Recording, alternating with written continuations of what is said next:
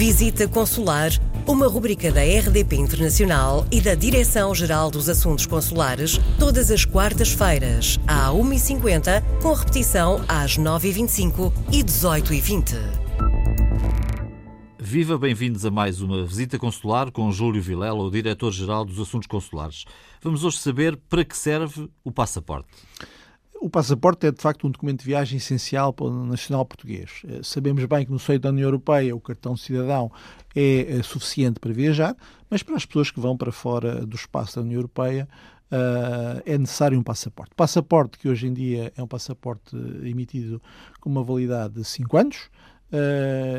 É um passaporte que é, comparativamente com outros países da União Europeia, um passaporte barato e barato tendo em conta os elevados índices de segurança que ele tem, os mecanismos de controle uh, que foram instituídos desde o início, desde 2006, a primeira vez que se criou um passaporte biométrico, uh, foram uh, melhorados recentemente e, portanto, é um passaporte de leitura ótica, custa 65 euros em território nacional, custa 75 euros no estrangeiro, em que as, que as pessoas devem o ter sempre atualizado e lembrar-se que não é preciso deixar caducar o passaporte, tal como o cartão cidadão, para obter um novo documento de viagem. Portanto, eh, nos seis meses anteriores à data de caducidade do passaporte, podem solicitar a renovação, a emissão de um novo documento eh, de viagem. Uh, importante também fazer referência à circunstância que o nosso passaporte é um passaporte muito seguro.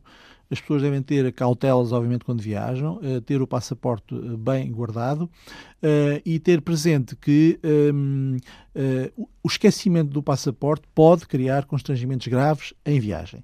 E, sobretudo, também, para certos e determinados países, a pessoa deve ter o cuidado de se informar se o passaporte tem que ter a validade superior a um ano.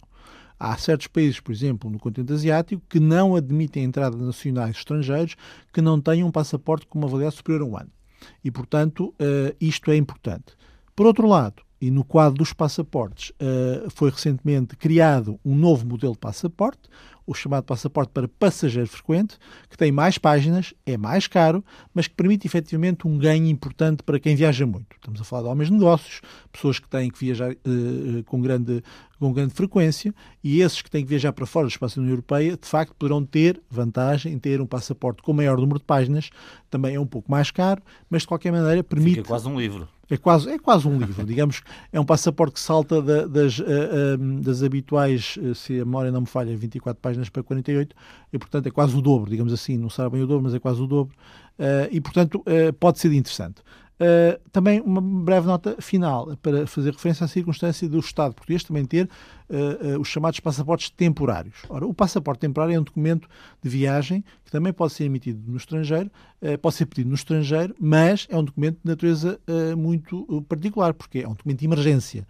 E o passaporte temporário só é emitido caso de facto seja imprescindível.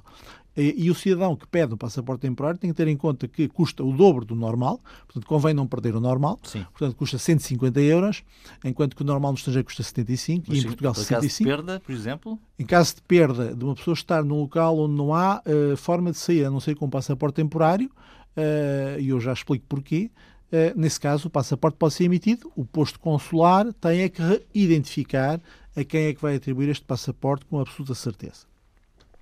E, portanto, aquilo que eu sugiro é que uh, cuidem do vosso passaporte, como o vosso cartão cidadão, não o deixem caducar uh, e tenham bem guardado sempre esse documento de viagem que é importante. Voltamos na próxima semana com mais um tema. Envie as suas dúvidas para visitaconsular.rtp.pt.